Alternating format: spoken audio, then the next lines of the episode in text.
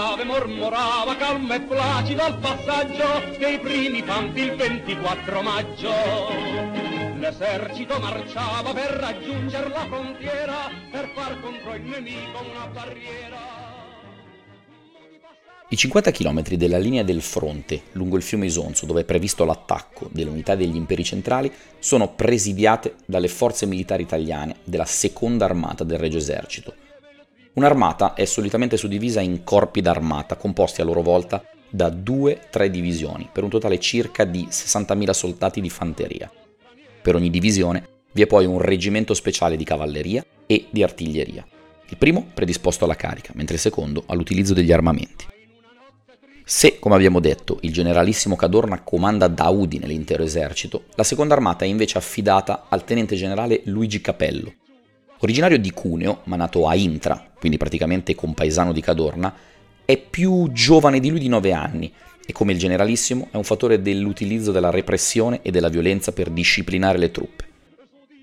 Nonostante i suoi pari grado lo descrivano come un uomo vivace e sempre in movimento, in grado anche di motivare i soldati, tutti i suoi subalterni ne hanno un'opinione negativa, sia dal punto di vista del linguaggio utilizzato, volgare e insultante, ma soprattutto dal punto di vista della poca cura della vita degli uomini, aspetto che gli porterà il nome di macellaio.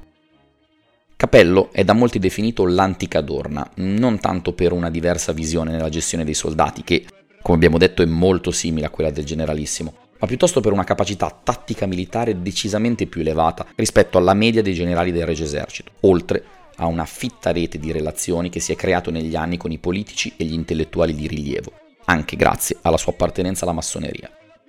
Per tutti questi motivi, Capello è il sostituto naturale, l'antagonista, se vogliamo, del generalissimo. La prima di 3 porzioni della seconda armata è posta sulla linea di fronte che va dal Monte Rombon, cima che svetta al di sopra della conca di Plezzo, fino a sud del Monte Nero, ed è quella formata dal 4° corpo d'armata, comandato dal generale Alberto Cavaciocchi. Nato a Torino nel 1862, Cavaciocchi è un ufficiale molto particolare, appassionato di storia militare, ha scritto diversi volumi sulle grandi battaglie del Risorgimento e, a detta di tutti, è più che altro un intellettuale piuttosto che un soldato. Caratterialmente molto schivo, anche se meno severo rispetto ai 2 suoi superiori, il comandante del 4° corpo d'armata è, a detta di tutti, poco comunicativo e quasi sempre assorto nei suoi interessi personali, poco presente nella vita dei reparti. Il vero comandante del 4° corpo è dunque il capo di Stato Maggiore, il colonnello Giorgio Boccacci. Boccacci è il vero spauracchio dei soldati italiani. Rispetto a Cavaciocchi ha un carattere molto più efferato e l'applicazione della disciplina in modo violento ed esasperato gli hanno fatto inimicare gran parte delle sue truppe. Una delle fissazioni del colonnello è quella del taglio dei capelli dei soldati. Ne ha fatto una specie di missione di vita. Ovunque vada, la prima cosa che fa è verificare lo stato delle capigliature dei suoi soldati e se non sono perfettamente rasati, si ordina immediatamente il taglio. Capita spesso poi che i coscritti prima di andare in licenza debbano affrontare file chilometriche imposte da Boccacci per il controllo capelli, il che fa perdere loro preziose ore di riposo e di ristoro. Di fatto, tutti lo odiano e cercano di evitarlo. La seconda porzione del fronte, quella che va dal Monte Nero fino alla testa di ponte di Tolmino, è invece presidiata dal 27° corpo d'armata, comandato dal generale Pietro Badoglio. Rispetto agli altri, quello di Badoglio è un nome che si conosce molto di più, poiché viene ricordato nella storia per essere succeduto a Mussolini come presidente del Consiglio dopo l'armistizio del 1943, ma quasi mai viene citato come uno dei generali sconfitti nella disfatta di Caporetto. Badoglio, anche lui piemontese, è più giovane rispetto ai suoi colleghi, ha infatti solo 46 anni ed ha scalato le gerarchie militari grazie alle sue grandi qualità di condottiero.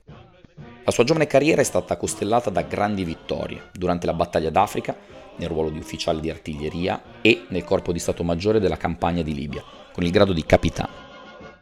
Per molti colleghi la sua rapida ascesa è condita anche da una buona dose di fortuna, ma pure da un carattere forte, dettato da una grande ambizione, da un'enorme passione per il suo lavoro e da una ostinatezza di pensiero che più volte lo hanno reso vincente negli scontri sul campo di battaglia. Possiamo dire che Badoglio è un ufficiale con caratteristiche molto diffuse all'interno dell'esercito tedesco, ma molto rare in quello italiano. L'ultima componente della seconda armata, composta dal 7° corpo, viene posizionata alle spalle del IV e del XXVII, a protezione cioè delle seconde linee di difesa, quelle che vanno dal Kolovrat fino a Caporetto, ma solo a partire dalla metà del mese di ottobre, ed è comandata dal generale Luigi Bongiovanni, nativo di Reggio Emilia, 51enne, al pari di Badoglio. Bongiovanni è uno degli astri nascenti dell'esercito italiano. Per 2 anni ha vissuto a Berlino prima della guerra, dove ha studiato le tecniche militari delle forze del Reich, ed è per questo motivo che da tutti è ritenuto uno dei maggiori conoscitori dell'esercito tedesco, anche se molti suoi pari grado ritengono che nonostante questa esperienza le informazioni in suo possesso siano molto, molto limitate. Bongiovanni ha comandato una brigata nel 1916 durante la Strafe Expedition e solo il 7 ottobre 1917 è stato promosso al comando del 7° Corpo d'Armata. Fino a quel momento aveva comandato le retrovie della Terza Armata sul Carso.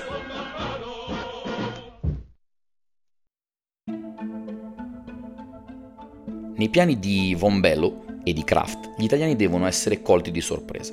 Per questo motivo la preparazione dell'attacco si è svolta in assoluta segretezza, ma questo non è bastato. Già a partire dal 17 settembre gli italiani si sono accorti dell'incremento del numero di battaglioni presenti sul fronte dell'Alto Isonzo. Cadorna ha già iniziato dai primi giorni di settembre a programmare la 12ª offensiva, che lui stesso ritiene definitiva per la conquista dell'Istria e della Dalmazia.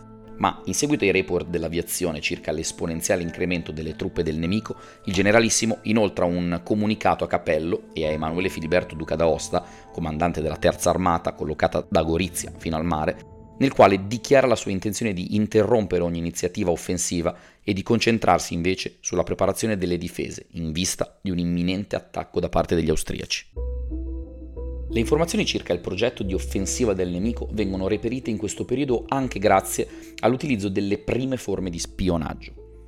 Le comunicazioni telefoniche al fronte vengono intercettate già dall'inizio del conflitto, ma è grazie alla cattura dei trasportatori dei dispacci fra le varie divisioni e soprattutto alle rivelazioni dei disertori austriaci che già dalla fine di settembre si sono iniziate a recuperare informazioni più o meno dettagliate circa i piani d'attacco. Il 22 settembre del 1917 il bollettino quotidiano riferisce per la prima volta la comprovata presenza di truppe tedesche in formazione lungo il fronte. Da questo momento in poi le informazioni si fanno sempre più confuse. 3 giorni più tardi il servizio segreto italiano in Svizzera riferisce circa voci insistenti riguardo a un imminente attacco congiunto fra tedeschi e austriaci, però in Trentino, come era avvenuto nel 1916. Cadorna non crede a queste voci, ritenendo che, se davvero il nemico volesse attaccare, lo farebbe senza dubbio sull'Isonzo, perché è lì che lui a ruoli invertiti colpirebbe. Il Regio Esercito inizia dunque la mobilitazione. Molte brigate vengono infatti spostate dalla terza alla seconda armata, tra la prima e la seconda linea difensiva. Il compito dei nuovi arrivati è quello di migliorare e rafforzare le trincee che da lì a poco diventeranno il baluardo difensivo della posizione italiana. Il 30 settembre, nonostante il vano tentativo di nascondere i sopralluoghi degli ufficiali tedeschi, camuffati di tutto punto con il materiale in dotazione all'esercito austriaco, lo spionaggio italiano riesce ad intercettare una comunicazione nella quale il nemico sta formando una nuova armata, composta da elementi misti, provenienti da differenti regioni tedesche.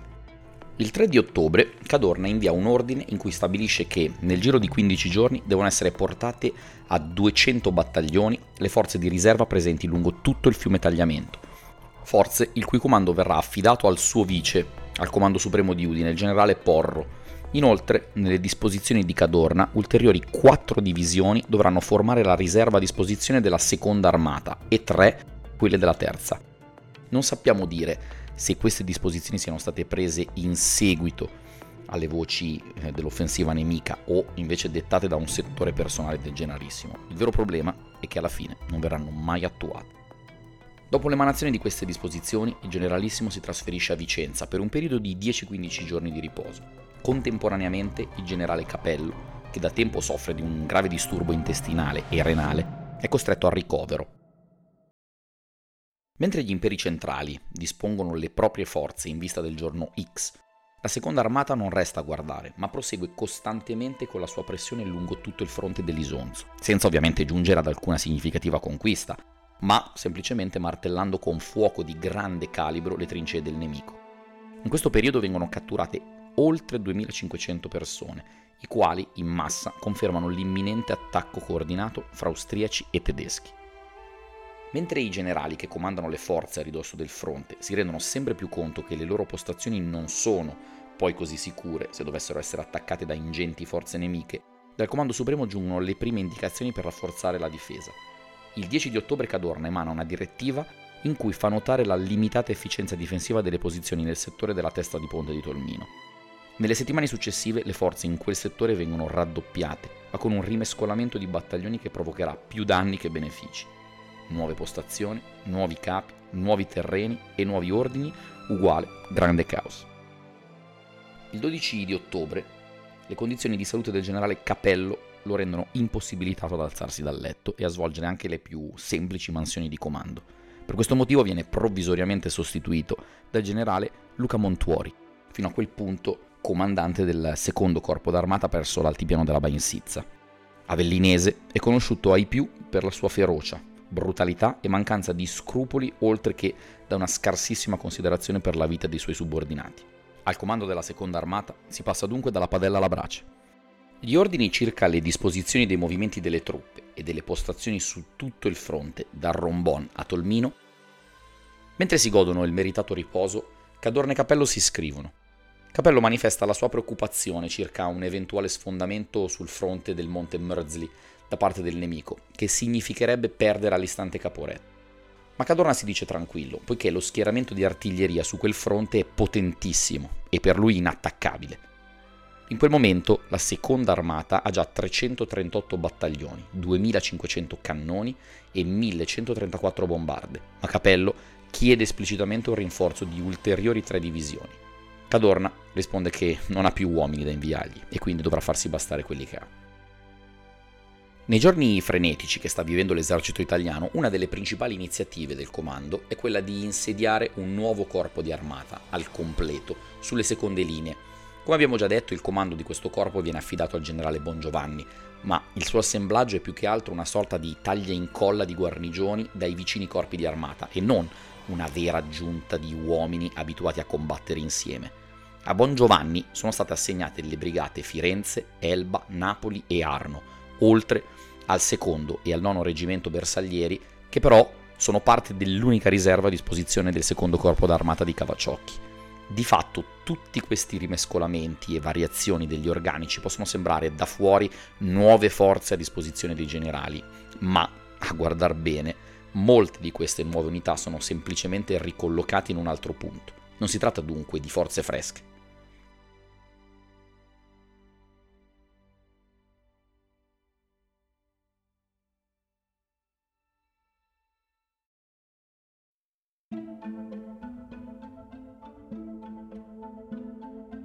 Nessuno dei generali al comando crede seriamente nell'attacco del nemico. Sì, sono state prese le precauzioni necessarie, ma il clima generale è di tranquillità. Questo perché il 20 di ottobre l'ufficio situazione ha fatto pervenire un dispaccio in cui si dichiara che i battaglioni nemici sono arrivati a 562 contro i ben 891 dell'esercito italiano. Attaccare lì sarebbe una follia. Ecco perché anche Cadorna è convinto che si tratti di pura e semplice propaganda. Ma queste sensazioni sono presto destinate a svanire. Già il 21 di ottobre 2 ufficiali della 50esima divisione austriaca, arresisi volontariamente, hanno portato con loro preziosissimi documenti ufficiali attestanti tutti gli ordini di combattimento riguardo all'offensiva, che inizierà di lì a poco. Il dispaccio del comando austriaco riservato agli ufficiali incaricati dell'attacco è riservatissimo e urgentissimo, ed è ora nelle mani degli italiani. La requisizione di questo dispaccio permette a Cadorna e al suo comando di conoscere ogni singolo dettaglio dell'iniziativa del 24 di ottobre, compreso il numero esatto di battaglioni. Saranno 645. La preoccupazione divampa. Ora serve davvero rimpolpare le fila. Montuori si coordina con Badoglio e Cavaciocchi, d'accordo con Capello, circa la ridistribuzione sia degli armamenti che della fanteria. Ora si sa perfettamente che l'attacco scatterà il 24 di ottobre alle 2 del mattino e sarà con il lancio di granate a gas seguite da un bombardamento e poi da un attacco della fanteria. Bisogna essere pronti. I generali italiani sono fiduciosi, ma si rendono conto che in alcuni punti il fronte è molto debole. Ad esempio, il generale Arrighi, comandante della 50esima divisione presso la conca di Plezzo, si lamenta con Montuori di non avere sufficienti uomini per poter difendere una posizione che, agli occhi di tutti, risulta indifendibile. La sua richiesta cadde però inascoltata da Cavaciocchi, suo diretto superiore, da Montuori e dallo stesso Cadorna. Se anche il numero di battaglioni preposti alla difesa del fronte sembra rincuorare i generali che li comandano, il vero problema è lo stato in cui versano le trincee e di conseguenza i soldati che lì vi si dovrebbero riparare durante l'attacco nemico. Nel settore del Monte Iezza, posto di fronte alla testa di ponte di Tolmino, le trincee difensive costruite nel 1915 sono tutto tranne che luoghi sicuri e protetti dalle incursioni del nemico. In questi anni sono state utilizzate più come punti di osservazione che come linee di fronte, mentre ora, nel giro di poche ore, dovrebbero fare da rifugio a migliaia di soldati. Non dobbiamo sottovalutare l'aspetto mentale di avere un luogo sicuro in cui ripararsi dalle bordate del nemico, che renderebbe evidentemente la sicurezza per la vita dei soldati motivo di tranquillità e donerebbe loro un morale sicuramente migliore per affrontare la grave battaglia che li attende. In quelle buche di fango, rivestite con assi di legno e perfettamente visibili da lontano, i soldati italiani non hanno nemmeno l'illusione della sicurezza e di conseguenza il loro bassissimo morale risulterà nullo già subito dopo i primi colpi del nemico. Alla vigilia dell'attacco, il numero di battaglioni schierati sull'Alto Isonzo da tutte le forze italiane e dalle forze austriache si equivale. Ma tale apparente uguaglianza è in realtà un semplice dato effimero.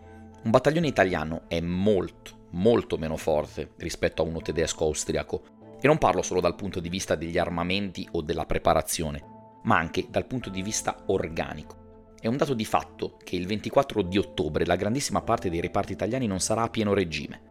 Molte di quelle brigate ha subito numerose perdite nelle battaglie precedenti, che non sono state sostituite. Ma non solo, la burocrazia militare ha distribuito in maniera indiscriminata le licenze autunnali, concedendole totalmente a caso, ed ha fatto sì che almeno una decina di battaglioni, al momento della carica austro-tedesca, avrà più di metà dei suoi componenti assenti. Vi è poi un grosso problema sanitario. Alla fine dell'estate del 17 un'epidemia di dissenteria ha colpito larga parte dei reparti lungo l'Isonzo e migliaia di soldati non sono sopravvissuti. Altrettanti sono ricoverati in un lazzaretto in isolamento. Ma dissenteria a parte, le condizioni di salute in generale nelle trincee da ritenersi assolutamente insufficiente per un esercito che deve combattere la più dura battaglia che abbia finora affrontato. Il risultato di questa situazione è che è diventato assolutamente impossibile stabilire con certezza la forza effettiva di ogni battaglione. Così, nell'idea del Comando Supremo, il numero di divisioni del Regio Esercito può pareggiare se non superare quello delle forze nemiche, ma in realtà i tedeschi hanno a disposizione un organico al completo e in pieno stato di efficienza, a differenza dei militari italiani che, sottorganico, all'estremo delle forze, malnutriti e deperiti, di lì a poco si vedranno arrivare contro la furia del nemico.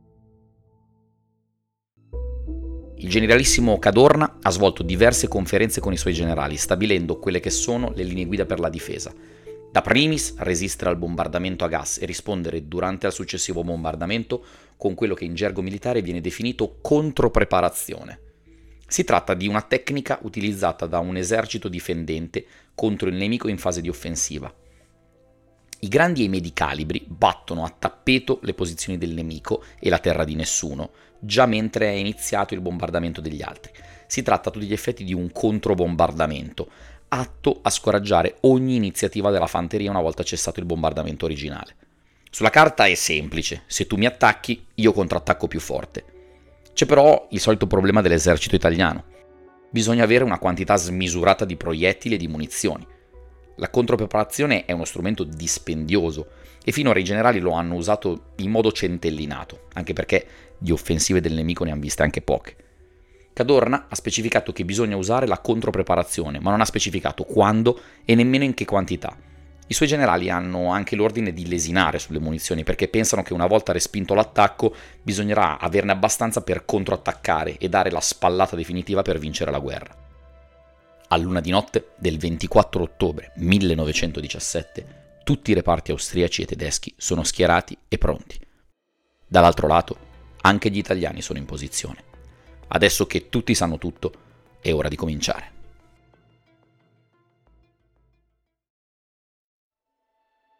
Fa freddo, è notte, ma il buio non è la cosa che più spaventa, ma è il silenzio. È un silenzio carico di tensione. Nelle trincee italiane si tende l'orecchio, ma non si sente nulla. Si attende, ma il silenzio è angosciante. Alle 2 in punto inizia il bombardamento con il gas. Il suono delle bombarde è come un'eruzione nel silenzio. Si sa da prima che i tedeschi avrebbero usato armi chimiche ed ogni soldato italiano è pronto al suo posto con la maschera protettiva fornita in dotazione. Il gas è stato utilizzato in guerra a partire dal 1916, ma nuove tipologie di gas, sempre più micidiali, hanno reso le maschere obsolete. A Caporetto le forze degli imperi centrali concentrano il fuoco a gas nei due punti più deboli dello schieramento, nella conca di Plezzo e più a sud, nella strettoia della valle, a Saga. Scagliano addosso al regio esercito granate dette a croce azzurra. Sono ordigni caricati con difenilcloroarsina, un composto chimico dell'arsenico che ha delle molecole molto più piccole rispetto ad altri gas. Possono dunque penetrare attraverso i filtri delle maschere e provocano una fortissima irritazione delle vie aeree, costringendo chi le respira a togliersi la maschera in cerca di ossigeno puro. A questo punto le granate caricate con gas tossici e soffocanti fanno effetto più facilmente. Alle 2.05 a Plezzo c'è già una nube tossica di gas alta 5 metri e vasta 120.000 metri quadrati. Il bombardamento a gas prosegue per qualche ora, ma deve essere interrotto perché le nubi devono potersi diradare prima dell'arrivo della fanteria. Alle 4.30 si interrompe il bombardamento, ma alle 6 inizia quello a granate esplosive su tutta la prima linea italiana. Gli italiani restano nascosti. La maggior parte si è coperta in qualche grotta o in qualche insenatura della montagna per scappare al gas. Come per il gas, anche per l'artiglieria, i tedeschi hanno pensato a qualcosa di inaspettato. I bombardamenti solitamente durano diverse ore, se non giorni, questo per sfiancare la trincea nemica e permettere alla successiva carica della fanteria di trovare la minor resistenza possibile. Ma il fronte non ha solo la linea, ha più linee collegate fra loro con strade e mezzi di comunicazione. Perché non concentrare dunque il fuoco su bersagli strategici, come centri di comando posti nelle retrovie, linee telefoniche, depositi di munizioni e punti di accesso cruciali alle trincee. Lo scopo non è più dunque faticare i difensori, ma disorganizzarli. La capitolazione verrà da sé e a un prezzo molto più economico. Le bombe lanciate su tutto il fronte fanno un frastuono talmente grande che terrorizza non solo chi è lì a combattere, ma anche i civili nelle loro case, a centinaia di chilometri di distanza. A Vienna l'eco delle bombe viene registrato dagli strumenti meteorologici. Il fuoco tedesco si è concentrato a sud, dalla testa di ponte di Tolmino, e a nord, sulla conca di Plezzo, dove von Belov ha ammassato il grosso dei pezzi d'artiglieria, e invece più fiacco nella parte centrale, nella zona del Monte Nero. Quello che il bombardamento deve fare l'ha fatto. L'esercito italiano ha subito gravi perdite col gas e col cannoneggiamento, ma i reparti del 4° e del 27° corpo d'armata sono ancora lì, pronti a dare battaglia, ma sono da soli. Ogni compagnia totalmente scollegata con il comando. I tedeschi hanno fatto centro, hanno abbattuto le linee telefoniche e ora ogni reggimento dovrà cavarsela da solo, senza ricevere ordini coordinati. La risposta italiana è timida. Nella parte del fronte occupata dal 4° corpo d'armata di Cavaciocchi il fuoco di risposta è potente, soprattutto a Plezzo, mentre a sud la risposta italiana è affidata alle armi di medio e basso calibro, quelle dipendenti dai comandi di divisione che non hanno bisogno di autorizzazione dall'alto per sparare. In questo settore, infatti, sembra che Badoglio abbia dato ordine di attendere che il nemico entri nelle zone presidiate dagli italiani per poi concentrare il fuoco di grande calibro su quei punti e prenderli come in una specie di trappola. Al di là del fatto che, se fosse vero, questo piano rappresenterebbe una chiara violazione degli ordini di Cadorna, per di più il crollo delle comunicazioni dopo i bombardamenti tedeschi rendono impossibile il sopraggiungere del via da parte del generale del 27° corpo e così la maggior parte delle batterie dal Monte Nero a Tolmino rimane muta.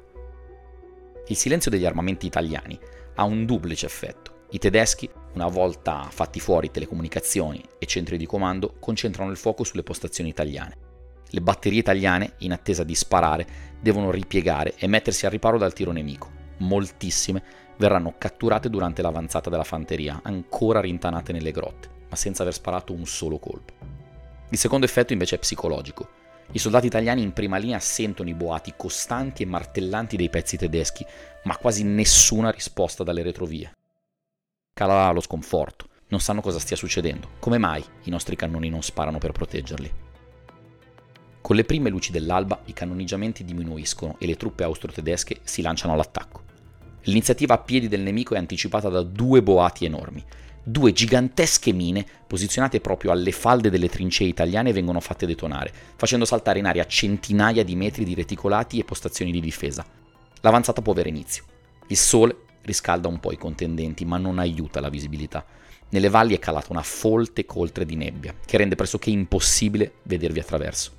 Le divisioni tedesche e austriache proseguono al passo di carica, protette dalle condizioni atmosferiche.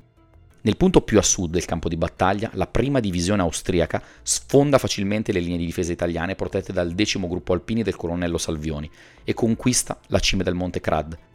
Il compito è facile perché le trincee sono in totale stato di abbandono, i poveri alpini provano a difendersi con qualche colpo di fucile ma vengono presti accerchiati e sono costretti alla resa.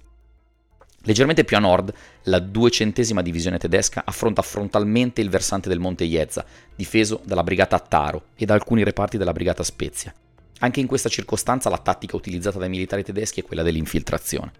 Le difese italiane, lì, come nel resto del fronte, sono organizzate in punti strategici posti in alto e di conseguenza le piccole truppe ben organizzate tedesche, una volta schivato il fuoco italiano, possono penetrare sul versante della montagna e accerchiare le postazioni degli uomini di Badoglio.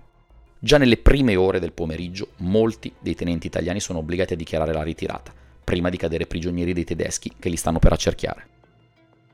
Il punto chiave dell'attacco, come abbiamo detto, è però sul monte Plezia, prima e successivamente in direzione del Kolovrat. I tedeschi hanno affidato l'operazione alle divisioni dell'Alperkorps, il fiore all'occhiello dell'esercito tedesco, quando si parla di guerra in montagna. La cima del Monte Plezia è presto conquistata, poiché l'unico battaglione italiano mandato a difesa è senza telefoni, mitragliatrici, attrezzi di lavoro e riserve di munizioni, poiché nulla di tutto ciò è mai arrivato alle postazioni avanzate. I tedeschi procedono facilmente dunque fino al Kolovrat, passando attraverso i piccoli paesini del fondovalle e le seconde linee italiane con estrema facilità. Fra i giovani ufficiali dell'Alperkorps nell'attacco, che ha conquistato in poco tempo oltre 5 km, vi è il giovane tenente Erwin Rommel, che fra qualche anno sarà uno degli esponenti di maggior spicco dell'esercito del Terzo Reich di Hitler, ricordato nella storia con il soprannome di Volpe del Deserto. Così come la prima linea, anche la seconda linea presso il Kolovrat viene presto sovverchiata. La 19ª divisione italiana, comandata dal generale Villani, viene sopraffatta nuovamente grazie alla strategia dell'infiltrazione. Il fuoco incrociato delle mitragliatrici tedesche rende impossibile qualsiasi forma di resistenza. Villani, disperato, comanda la ritirata e poi, con il cuore colmo di tristezza per la disfatta, il 25 di ottobre si toglie la vita con un colpo di rivoltella. L'ultimo lato del Kolovrat è difeso dalla brigata Arno, che per qualche ora prova ad opporre resistenza alle iniziative dell'Alpenkorps, ma Rommel riesce a conquistare la cima di una montagna lì vicina e a collocarvi abbastanza cannoni per poter distruggere le ultime postazioni di resistenza italiana. Una volta superata la dorsale del Kolovrat, agli uomini di Rommel non resta che dirigersi in direzione del Matajur, l'ultima roccaforte italiana prima di Cividale. In quei luoghi la battaglia infurierà fino al 27 di ottobre, ma alla fine i tedeschi occuperanno la montagna più preziosa per gli italiani, lasciando sul campo solo 6 morti e 30 feriti, contro i 9.500 italiani. L'azione più spettacolare e celebrata è però quella eseguita dalla 12ª divisione slesiana sul fondovalle Isonzo, una porzione di fronte ritenuta anche dai tedeschi superflua all'interno del piano di battaglia. La 12ª slesiana, composta principalmente da operai e minatori polacchi, ha il compito di tenere impegnata la postazione italiana al centro dello schieramento e fornire supporto all'Alpenkorps in arrivo da sud. La zona, protetta dalla brigata Alessandria, è immersa in una nebbia fittissima. I tedeschi riescono a penetrare senza essere visti alla destra del fiume Isonzo, percorrendo questo tratto incolonnati e senza sparare un colpo. L'Alessandria riesce ad opporre una certa resistenza sull'altro lato del fiume, ma viene presto accerchiata ed è costretta ad arrendersi. Più tardi nella giornata la brigata Caltanissetta, dislocata come riserva nelle retrovie, vedrà marciare nella nebbia un folto gruppo di soldati che penserà essere loro commilitoni, ma pian piano, che la nebbia si diraderà, si renderanno sempre più conto che si tratta invece della progressiva avanzata delle truppe tedesche che hanno sfondato la prima linea. Sul monte Mörzi, il monte maledetto, la resistenza italiana è fiaccata dall'esplosione di una delle 2 gigantesche mine all'inizio dell'attacco. Le brigate Alessandria, Caltanissetta ed Enna vengono spinte verso il fondovalle dall'avanzata dei tedeschi, dopo che i tenaci soldati che lì hanno combattuto le battaglie più aspre nell'ultimo anno di guerra sono costretti a ripiegare in assenza di qualunque tipo di ordine da oltre 6 ore. Lo sfondamento sul monte Mörzli avviene in maniera rapidissima, iniziato alle 9 del mattino, alle 11 già le trincee italiane sono abbandonate e i tedeschi possono proseguire la loro avanzata verso Caporetto. Il punto in cui la resistenza italiana è maggiore è sul monte Nero, dove la 223ª divisione Etna, la brigata Genova, Il 9° bersaglieri e il 5° gruppo alpini oppongono una strenua resistenza alle truppe bosniache e carinziane che hanno il compito di sfondare quella zona. Più che in altri punti del fronte, lì la battaglia dura diverse ore, ma alla fine i tedeschi riescono a superare e a cercare le postazioni italiane, obbligando Cavaciocchi a ordinare la ritirata dei suoi uomini. In questo punto la resistenza ha funzionato perché l'artiglieria è riuscita a produrre un buon fuoco di copertura delle postazioni, ma l'infiltrazione tedesca ha fatto crollare anche le ultime difese italiane. Infine, l'ultimo tratto investito dall'offensiva austro-tedesca è quello della conca di Plezzo, che, come abbiamo detto, è probabilmente il peggio difeso di tutto il fronte e che ha subito già gravi perdite a causa del bombardamento a gas. Tuttavia, l'attacco della 216esima brigata Edelweiss sul Monte Rombon viene eroicamente stroncato dai numerosi gruppi di alpini che lì vi combattono. Ma più a valle, a Plezzo, non ci sono più italiani rimasti e così gli uomini di Kraus riescono a penetrare, lasciandosi alle spalle le postazioni degli alpini sul Rombon. La ridiscesa sul fondovalle è fin troppo facile e saranno proprio gli austriaci della Edelweiss a raggiungere per primi Caporetto, seguiti poco dopo dai tedeschi in arrivo dal sud del fronte. Tutti gli avamposti italiani sono stati conquistati dall'esercito austro-tedesco. Entro sera Caporetto è tornata ad essere una città slovena. Von Belov e Kraft si rendono conto che la vittoria è di proporzioni inattese e che lo slancio non deve essere arrestato, così anche le divisioni di riserva del generale Bongiovanni vengono presto coinvolte nel conflitto. L'avanzata tedesca procede da tutti i fronti, dal monte Stoll a sud di Plezzo, dalla Val Natisone partendo da Caporetto e dalla dorsale del Matajur. Il 7° corpo d'armata di Bongiovanni, come abbiamo già detto, è una cozzaglia di divisioni improvvisate all'ultimo, sguarnite di qualsiasi tipo di mezzo per poter respingere le penetrazioni tedesche. La resistenza è forse più fiacca che quella delle prime linee. Ma in tutto questo cosa fa Luigi Cadorna dall'alto del suo centro di comando a Udine? Le prime informazioni a sua disposizione sono quelle di uno sfondamento delle prime linee, che per lui sono da ritenersi assolutamente prevedibili in caso di attacco. Ma il successivo sfondamento e la conquista di Caporetto e del Matajur rappresentano una vera e propria catastrofe. Cadorna fino all'ultimo nutre profonda fiducia degli uomini posti a difesa delle linee arretrate, una fiducia che però si basa sul nulla, e così, quando giungono le prime notizie della discesa sul fondovalle in direzione di Cividale, al generalissimo non resta altro che comandare la ritirata generale. A dover abbandonare le posizioni non sono solo le divisioni coinvolte nell'attacco, ma tutte le armate presenti sul fronte, lungo il Carso. Infatti, con lo sfondamento austriaco e tedesco nel nord Isonzo, l'ingente quantità di truppe posta tra la Bainsizza e Gorizia rischierebbe di essere accerchiata e dunque facilmente sovverchiata, provocando la fine immediata del conflitto e la vittoria degli imperi centrali. Mentre le battaglie imperversano nel Friuli, i tedeschi e gli austriaci stanno velocemente conquistando le retrovie dell'esercito italiano, lasciandosi alle spalle decine di migliaia di morti e centinaia di migliaia di prigionieri. Il 27 ottobre il comandante supremo del Regio Esercito dà disposizione tramite fonogramma alle ore 2:30 alla terza e alle ore 2:50 alla seconda armata di riparare dietro la linea del Tagliamento. I tedeschi non si fermano, sanno che la loro offensiva è abbastanza potente da provare a ricacciare il più lontano possibile l'esercito italiano, che ora cerca una barriera naturale per potersi difendere e provare ad arrestare l'avanzata del nemico. Si assiste a delle scene di totale disperazione. I soldati che sono scampati alla battaglia del fronte corrono disperati inseguiti dai tedeschi, ma spesso i ponti che dovrebbero portarli in salvo sono già stati fatti saltare per ordine dei generali, e così i migliaia vengono fatti prigionieri. Udine cade nelle mani del nemico il 28 di ottobre. Cadorna ha già spostato da 24 ore il comando a Treviso. La guerra imperversa in tutto il Friuli, mentre l'esercito italiano corre il più velocemente possibile verso il Tagliamento. I tedeschi e gli austriaci conquistano paesi e città italiane. Adesso la guerra non è più in territorio sloveno, l'Italia è invasa e il nemico continua ad avanzare. A questo punto non sono solo i soldati ad evacuare, ma anche i civili, che non vogliono restare sottomessi a casa loro.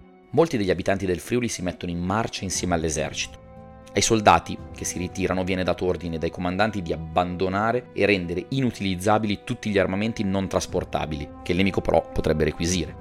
Allo stesso modo viene ordinato di dare fuoco agli innumerevoli magazzini dell'esercito, in cui sono state stipati le riserve alimentari, vestiarie e di munizioni, che non devono assolutamente cadere nelle mani degli invasori.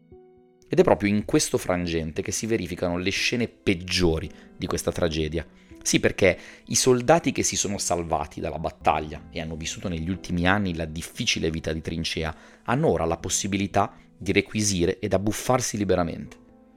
Prima di eseguire gli ordini e dare fuoco ai magazzini, migliaia di militari in ritirata si sentono liberi di attingere da queste riserve. Gente che mangia fino a scoppiare, soldati che si riempiono lo zaino di scatolame e scarpe nuove, ma soprattutto centinaia di soldati che si sbronzano completamente con litri e litri di vino. In migliaia affronteranno la marcia di ritirata al Tagliamento completamente ubriachi. Ma i saccheggi non si fermano solo agli uffici militari. Le truppe affamate hanno la sensazione che requisire sia assolutamente illecito e nel marasma generale molti crimini, anche più gravi e spesso a danni di civili, rimangono impuniti. Di tanto in tanto qualche sbandato viene colto in flagrante dalle pattuglie di carabinieri che non esitano a procedere alla fucilazione immediata, ma in generale nemmeno i comandanti dei battaglioni se la sentono di proibire i saccheggi. Quel che non si riesce a rubare lo si deve distruggere. Secondo i calcoli della burocrazia militare, durante la rotta andranno persi 5 milioni di scatolette di carne, 645 tonnellate di formaggio, mezzo milione di litri di vino e 1 milione fra scarpe e mutande, per non contare tutti i raccolti dei contadini del luogo, perché è pur sempre ottobre e le cascine sono ricolme dei frutti del raccolto estivo appena ultimato. La ritirata prosegue fra saccheggi e goliardia. Il clima non è pesante, la maggior parte dei soldati è festante. La sensazione delle truppe è quella che la guerra sia ormai finita, che lo sfondamento tedesco abbia provocato un danno tanto irreparabile che ormai molti festeggiano la fine delle ostilità. Mentre tutto questo avviene, gli scontri non si sono fermati. Alcune divisioni combattono ancora il nemico cercando di rallentarne l'avanzata.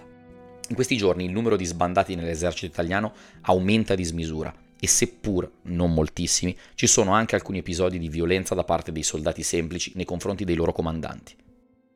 Tutto questo clima e queste manifestazioni anti-italiane non fanno altro che mettere in cattiva luce l'esercito agli occhi dell'opinione pubblica. Il quadro, dipinto dalla stampa nazionale, è quello di un esercito in sciopero, una visione che però non rappresenta la realtà di come sono andate le cose, ma farà comodo, più avanti, ai generali che potranno lavarsi le mani e puntare il dito contro i loro sottoposti, accusandoli di essersi arresi senza combattere. La parte peggiore del disastro di Caporetto deve ancora arrivare. Mentre il Friuli, la Carnia e il Cadore vengono occupati e oltre 200.000 profughi corrono disperati alla ricerca della salvezza oltre il fiume Tagliamento, il 2 e il 3 di novembre, dopo diversi tentativi, le forze austro-tedesche riescono a passare il fiume a Cornino e a Valeriano. Il disastro è completato, l'offensiva del nemico non si è arrestata sul Tagliamento e Cadorna è nuovamente obbligato ad emanare un nuovo ordine di ritirata, questa volta oltre il fiume Piave, dove risiede l'ultima linea difensiva italiana che parte dal Monte Grappa fino alla laguna veneziana. La resistenza lungo il Piave è l'ultimo ostacolo alla definitiva penetrazione del nemico nel paese. Se cade il Piave, cade Milano e cade tutta l'Italia. Come dice la famosa canzone, scritta proprio in seguito ai fatti di Caporetto, il Piave mormorò, non passa lo straniero, e così effettivamente sarà. L'esercito tedesco è galvanizzato, la vittoria è enorme, ma il territorio da coprire per rincorrere gli italiani è lungo più di 100 chilometri. Adesso gli italiani combattono a casa loro, non sono più in una terra straniera dove tutti i locali li odiano e li vedono come invasori. Adesso gli invasi sono loro, le case e la gente da proteggere è la loro. Si combatte con una rinnovata verve e nonostante i tedeschi e gli austriaci provino in tutti i modi a superare il Piave, vengono più volte respinti. A differenza che sul Tagliamento, sul Piave la terza armata del Duca d'Aosta ha avuto il tempo materiale di ricollocarsi e prepararsi alla battaglia di respingimento. Saranno gli stessi generali tedeschi a scrivere nelle loro memorie che le postazioni italiane sul Piave e sul Grappa erano state esemplari e inattaccabili. È qui che vengono combattute le battaglie più sanguinose, ma stavolta non si risparmia sulle munizioni e non si aspettano gli ordini del comando. I battaglioni si coordinano spinti da un sentimento comune nazionale. La disfatta di Caporetto ha scosso gli animi del popolo e ora si combatte con l'ottica di un bene prezioso, la libertà. I tedeschi arrestano dunque la loro avanzata, consci del fatto che il perdurare delle azioni di infiltrazione è impossibile e anche che la battaglia sul Piave si sta trasformando in una guerra di resistenza a oltranza. Ma il tempo in questo caso è favorevole solo agli italiani, che potrebbero presto ricevere l'aiuto dei loro alleati. Pare dunque più saggio rafforzare le difese dei nuovi territori occupati e fermare lì l'iniziativa. Dopo che gli alpini infieriscono severe sconfitte ad alcune divisioni degli Alpenkorps sul Grappa, Ludendorff inizia a smobilitare le truppe tedesche dall'Italia. Il 3 dicembre le prime 3 divisioni della 14ª Armata vengono rispedite sul fronte occidentale. Il 30 giugno l'ordine di rientro per tutte le altre. Il 22 di gennaio l'Armata, dopo aver egregiamente compiuto il suo compito, è definitivamente sciolta.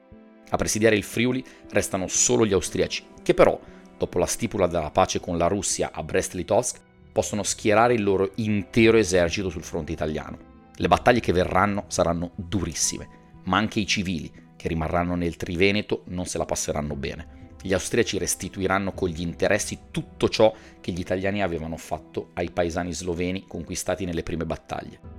Le requisizioni, le fucilazioni e gli stupri saranno all'ordine del giorno. Centinaia di bambini nati dalle violenze dei tedeschi e degli austriaci di quei mesi verranno in seguito disconosciuti. A qualcuno andrà anche peggio. A Caporetto l'esercito italiano ha sofferto la sconfitta militare più dura della storia del paese. La vera tragedia si è consumata principalmente dal punto di vista geografico. Se infatti pensiamo che ci sono voluti 2 anni e 11 battaglie al prezzo di $500.000 di vite umane per conquistare 15 chilometri di territorio sloveno, in 15 giorni l'Italia ne ha persi più di 100, un dato di per sé già catastrofico per gli standard della Prima Guerra Mondiale. Ma anche il numero delle perdite è elevatissimo. Non è tanto la cifra dei morti e feriti quella che farà rabbrividire, 13.000 deceduti e 30.000 invalidi, un dato tutto sommato in linea con tutte le altre grandi battaglie sull'Isonzo, bensì la quantità di soldati caduti prigionieri nelle mani del nemico, 300.000 uomini. Si tratta dell'1% della popolazione italiana, considerando anche donne, anziani e bambini. È una cifra incredibilmente alta. Di questi 300.000, in pochissimi faranno ritorno alle proprie case. Una volta caricati sui treni, i catturati italiani vengono inviati nei campi di prigionia dislocati in tutto l'impero austro-ungarico. Ve n'è uno in particolare che raccoglie il numero più elevato dei soldati italiani, quello di Mauthausen, che una ventina di anni più tardi diventerà teatro delle più grandi atrocità mai perpetrate dalla razza umana, durante lo sterminio di massa degli ebrei della Germania nazista di Hitler. Fino al 1940 però il campo è una gigantesca prigione dove i carcerati non vengono eccessivamente maltrattati, i problemi sono ben altri. Come sappiamo, l'Austria è una nazione che muore di fame, non ha cibo per i suoi cittadini, figuriamoci per i prigionieri di guerra. Dopo Caporetto, la diplomazia austriaca apre dei canali con quella italiana per cercare di ottenere fondi economici per il sostentamento dei soldati del Regio Esercito caduti prigionieri. Ma, al di là del dubbio che tali somme poi vadano effettivamente usate per quello, in Italia, fin dall'inizio della guerra, si è alimentato il disprezzo nei confronti di coloro che cadono prigionieri. Per i generali italiani in guerra o si muore combattendo o si vince. Chi si arrende è un codardo che non merita rispetto e così nessun aiuto deve essere inviato.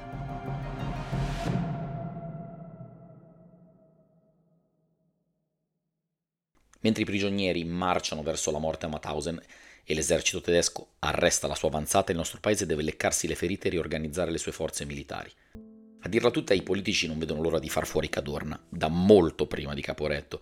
Il generalissimo ha involontariamente promosso una sorta di isolazionismo della sua figura e dei suoi fedeli rispetto alla politica e agli alleati che ora gli stanno dando contro. Già a partire dal 28 di ottobre, 4 giorni dopo lo sfondamento austro-tedesco, Cadorna è rimosso dal comando del Regio Esercito e al suo posto è nominato il generale Armando Diaz. Però la nomina sarà ufficializzata il 9 di novembre. A dire il vero, il sostituto naturale di Cadorna sarebbe Emanuele Filiberto, il Duca d'Aosta, che ha egregiamente guidato la ritirata della Terza Armata dal Carso fin dietro al Piave e ha comandato i suoi uomini fino al respingimento degli invasori. Ma la sua nomina rischierebbe di mettere in ombra Vittorio Emanuele III, il re, suo cugino. Diaz è una figura che mette tutti d'accordo. Con lui la situazione cambia radicalmente. Il nuovo capo dell'esercito è un uomo in grado di comprendere le necessità degli uomini al fronte. Un diplomatico duttile, fine esperto militare e molto meno rigido nell'applicare la disciplina rispetto ai suoi predecessori. Sotto il suo comando cambiano radicalmente le condizioni degli uomini, incremento delle licenze e dei turni di riposo, rifornimento e viveri per tenere in perfetta salute gli uomini del fronte, istituzione delle polizze assicurative gratuite e dei sussidi alle famiglie dei combattenti e abolizione dei plotoni d'esecuzione. La vera novità è e poi l'introduzione della propaganda in trincea, uno strumento già largamente utilizzato negli eserciti sul fronte occidentale, ma in precedenza osteggiato da Cadorna. Il generalissimo era infatti convinto che il soldato dovesse obbedire senza pensare, punto e basta. Diaz, invece, è fautore di una linea di pensiero che crede che se un uomo è spinto dalla volontà di fare una cosa in nome di un'idea, questo darà molto di più di qualcuno che è solo obbligato a farla. I meriti non sono però solo del nuovo capo dell'esercito, ma anche dei nuovi ufficiali e sottufficiali, che vengono richiamati per rimpiazzare l'enorme numero di caduti e di presi prigionieri fra le altre cariche. Queste nuove leve di comando di plotoni e delle piccole brigate sono composte da giovani studenti universitari, la futura classe dirigente italiana che ora è chiamata al difficile compito di guidare i soldati alla riconquista dei territori perduti. La loro bravura sarà quella di infondere fiducia, energia ed eroismo alle truppe, e non con la frusta, ma con l'esempio, schierandosi spesso in prima fila con i loro sottoposti. Non è un caso che l'Italia patirà il più alto numero di vittime fra gli ufficiali rispetto a tutti gli altri eserciti della Prima Guerra Mondiale, un'intera classe intellettuale perduta.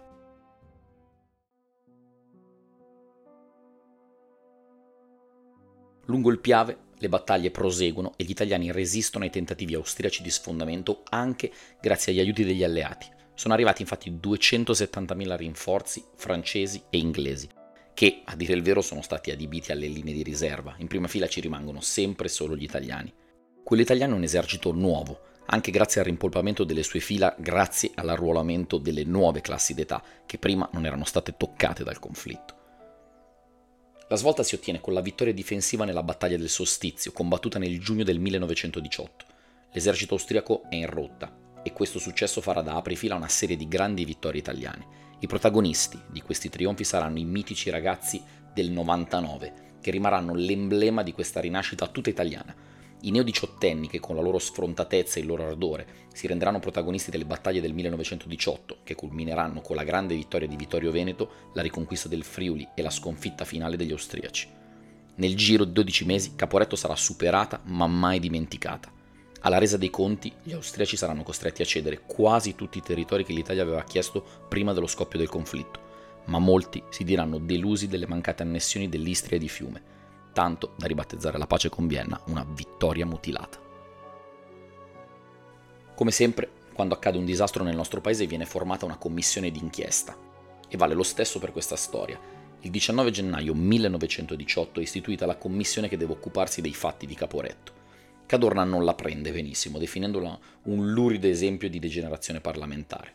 Nei lavori che dureranno oltre un anno, la commissione raccoglie la testimonianza di tutti i protagonisti, registra le loro versioni e ascolta i racconti dei reduci. I generali danno un brutto esempio di scaricabarile all'italiana, iniziano ad accusarsi fra di loro. Ciascuno è convinto di aver fatto il massimo, che evidentemente non è bastato, ma le colpe sono da attribuirsi ad altri. Si parte ovviamente dal grande capo. A Cadorna viene contestato di non aver adeguatamente curato la disponibilità delle riserve strategiche, mentre il nodo da chiarire è il motivo per cui l'artiglieria difensiva non ha funzionato. Cadorna è convinto, e vi rimarrà fino alla fine dei suoi giorni, che la disfatta sia dovuta all'arrendevolezza dei suoi uomini. I soldati che fino a poco prima aveva comandato a bacchetta in qualche modo sono stati mentalmente soggiogati a suo dire dalla propaganda antibellica dei partiti radicali. Riguardo alla mancanza di disciplina dell'esercito, egli ritiene che sia figlia di un modo di essere tutto italiano, dovuto anche allo specchio fornito da coloro che ci governano. In sostanza la colpa è dei soldati, che non hanno combattuto, ma si sono arresi subito. Cadorna sosterrà queste tesi anche nella corrispondenza privata col generale Kraft von Demelsingel, tenuta con il suo alter ego appunto austriaco dopo la fine della guerra. In quelle lettere Cadorna sosterrà che Caporetto non sarebbe mai successa se in Italia ci fosse stato, e cito testualmente, l'attuale forte governo. Quando i due ex nemici si scrivono siamo negli anni 30 e quello di cui parla Cadorna è l'esecutivo fascista di Benito Mussolini. Sarà tuttavia lo stesso Kraft a smentire Cadorna, rispondendogli che se le cose stessero realmente come dice lui, non ci si spiegherebbe come sia stato possibile risollevare le sorti dell'esercito italiano in così poco tempo dopo Caporetto. Ma anche gli altri generali, suoi sottoposti, vengono chiamati a render conto delle loro decisioni. Capello deve spiegare come mai i cannoni non erano stati spostati in posizione di difesa e dunque alle prime cariche erano finiti sotto il controllo nemico, senza sparare un colpo. Egli sostiene di aver dato ordini specifici in merito, che a suo dire Badoglio non ha eseguito. Lo stesso Cavaciocchi racconta di come alcune divisioni sono passate dal suo comando a quello di Badoglio nel giro di poche ore, creando una confusione generale nell'esecuzione delle direttive proprio nelle ore calde del conflitto. Badoglio racconta la sua versione, che è totalmente diversa da quella dei suoi colleghi, e alla fine le storie si mescolano in un guazzabuglio di teorie e complotti da cui è difficile venirne a capo. L'esito della commissione è reso noto nel settembre del 1919. Sono accertate le responsabilità, anche gravi, della disfatta di Caporetto nelle figure del generale capo Luigi Cadorna, dei tenenti generali Porro, Cavaciocchi, Capello, Bongiovanni e Montuori. Tutti i provvedimenti nei loro confronti sono però di natura amministrativa e non penale. Tutti quanti sono collocati a riposo per anzianità di servizio e iscritti nella riserva, il che significa per loro fine della carriera militare. Ma se Cadorna è il grande sconfitto di Caporetto, invece ne esce completamente intonso Pietro Badoglio. Nonostante innumerevoli testimonianze alla commissione di suoi sottoposti che indicano le gravi responsabilità nell'aver perpetrato la sua idea di un contrattacco all'imminente offensiva tedesca e causando così di fatto la disfatta del suo intero corpo d'armata, Badoglio viene salvato dalla commissione per motivi prettamente politici. Rispetto ai suoi colleghi, infatti, è un ruspante ufficiale in rampa di lancio verso alte cariche dell'esercito e non si può quindi sacrificarlo sull'altare di una sconfitta di cui altri possono essere scelti come capri espiatori. Pietro Badoglio viene nominato sottocapo di Stato Maggiore del nuovo generale, il comandante Armando Diaz, e nei mesi successivi si preoccuperà di ricostituire il suo devastato corpo d'armata, acquisendo dapprima numerose divisioni dal 24° corpo d'armata, quello guidato dal generale Enrico Caviglia, e successivamente sciogliendolo definitivamente. Quello di Caviglia era stato a Caporetto un corpo d'armata tra i più esemplari nella ritirata al Tagliamento e si era reso anche protagonista di episodi di eroismo per salvare proprio le divisioni in tracollo di Badoglio. Il generale Caviglia poi, nominato comandante dell'intera 8ª armata, si renderà protagonista assoluto dello sfondamento sul Piave, che spianerà la strada della grandissima e unica vera vittoria campale italiana di tutta la Prima Guerra Mondiale presso Vittorio Veneto. Non è un caso che 20 anni più tardi, alla caduta di Mussolini, quello di Badoglio e quello di Caviglia saranno i due nomi a contendersi la carica di primo ministro, ma così come dopo la disfatta di Caporetto, anche in quella situazione i legami politici avvantaggeranno il primo, sfavorendo il secondo. Del disastro di Caporetto si è discusso a lungo tra gli storiografi, circa quelle che sono state le cause della disfatta. Abbiamo già detto dello scarso livello di preparazione e di condizione sia fisica che mentale del nostro esercito, così come abbiamo sottolineato le scarse capacità tattiche dei generali al comando, oltre a un sistema di comunicazione fortemente tarlato. Ma la comunicazione non era stata inefficace dal punto di vista esclusivamente logistico, ma anche a livello di contenuti. Gli ordini emanati da Capello, da Cadorna, da Cavaciocchi e da Badoglio erano intrisi di una retorica vuota, forzata e fastidiosa e non portavano concretamente a delle indicazioni utili ai loro sottoposti. Pretendo che tutti i miei ordini siano eseguiti anche nei momenti più drammatici della battaglia, oppure non accetto che le comunicazioni con le trincee in prima linea siano interrotte. Sono esempi di come il linguaggio volutamente imperioso dei capi non possa avere un concreto riscontro nella realtà. Alle scarse qualità dei capi va inoltre aggiunto l'insufficiente livello di preparazione alla battaglia dei tanti rimpiazzi che nel 1917 erano giunti al fronte. Centinaia di battaglioni erano stati rimpolpati con nuove leve che sapevano a malapena maneggiare un fucile.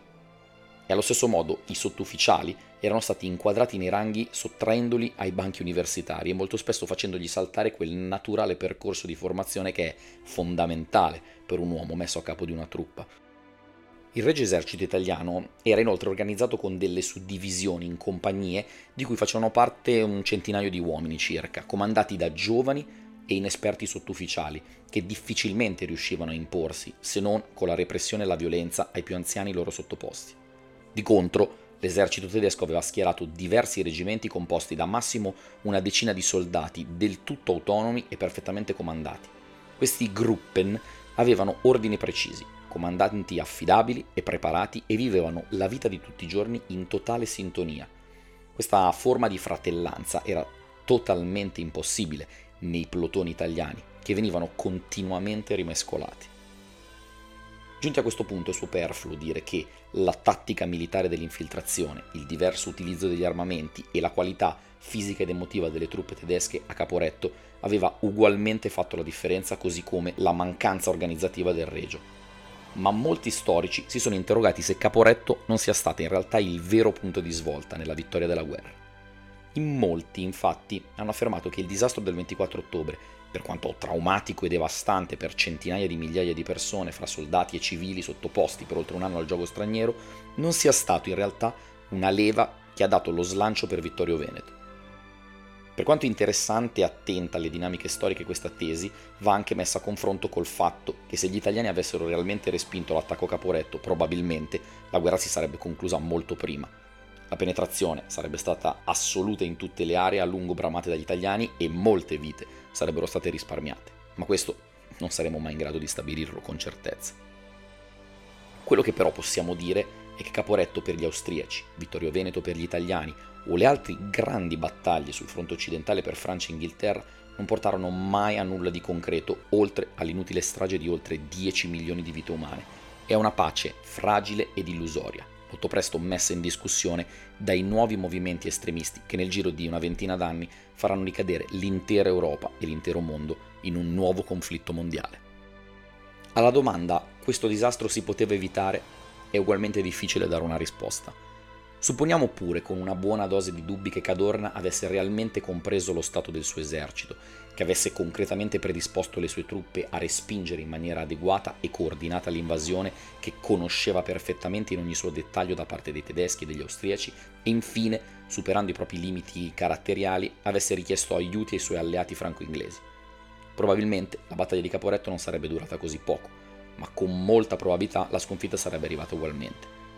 Certo, non staremmo parlando di un disastro, ma di una delle tante battaglie finite male. Invece, per oltre 100 anni il termine Caporetto indicherà qualcosa di devastante, un sinonimo di disastro assoluto. Anche nel linguaggio colloquiale di tutti i giorni, i nostri nonni prenderanno l'abitudine di usarlo come metafora per qualcosa andata storta. Questa è la portata di questa sconfitta, per come è stata. Per anni si è utilizzata una terminologia pomposa e solenne per descrivere i personaggi e i luoghi della più grande disfatta militare italiana e di come ci si è risollevati da essa. I caduti in battaglia sono diventati eroi, il Piave è diventato fiume sacro della patria e i nomi delle battaglie dei generali Cadorna e Diaz sono stati utilizzati in tutta Italia per ribattezzare strade e piazze, forse dimenticandosi totalmente di quei milioni di morti innocenti. Recentemente c'è stata anche una campagna più o meno seguita da parte di alcuni cittadini che hanno chiesto di cambiare la toponomastica e rimuovere il nome di Cadorna dalle vie e dalle piazze italiane. La loro protesta è caduta inascoltata, anche perché una valutazione storica del personaggio non può legarsi esclusivamente al suo più grande fallimento, ma sicuramente questa è una diatriba destinata a ripresentarsi ciclicamente.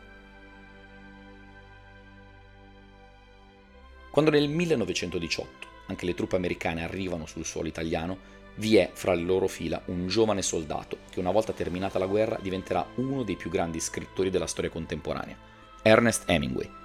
Raccogliendo le testimonianze dei reduci dalla battaglia di Caporetto, Hemingway scriverà un magnifico romanzo ambientato nei giorni della disfatta dell'esercito italiano, intitolandolo Addio alle armi.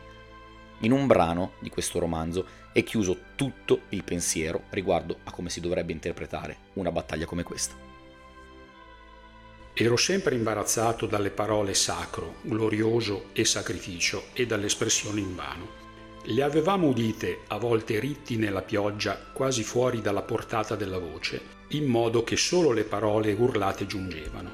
E le avevamo lette su proclami che venivano spiaccicati su altri proclami, da un pezzo oramai. E non avevo visto niente di sacro, e le cose gloriose non avevano gloria, e i sacrifici erano come i macelli a Chicago, se con la carne non si faceva altro che seppellirla.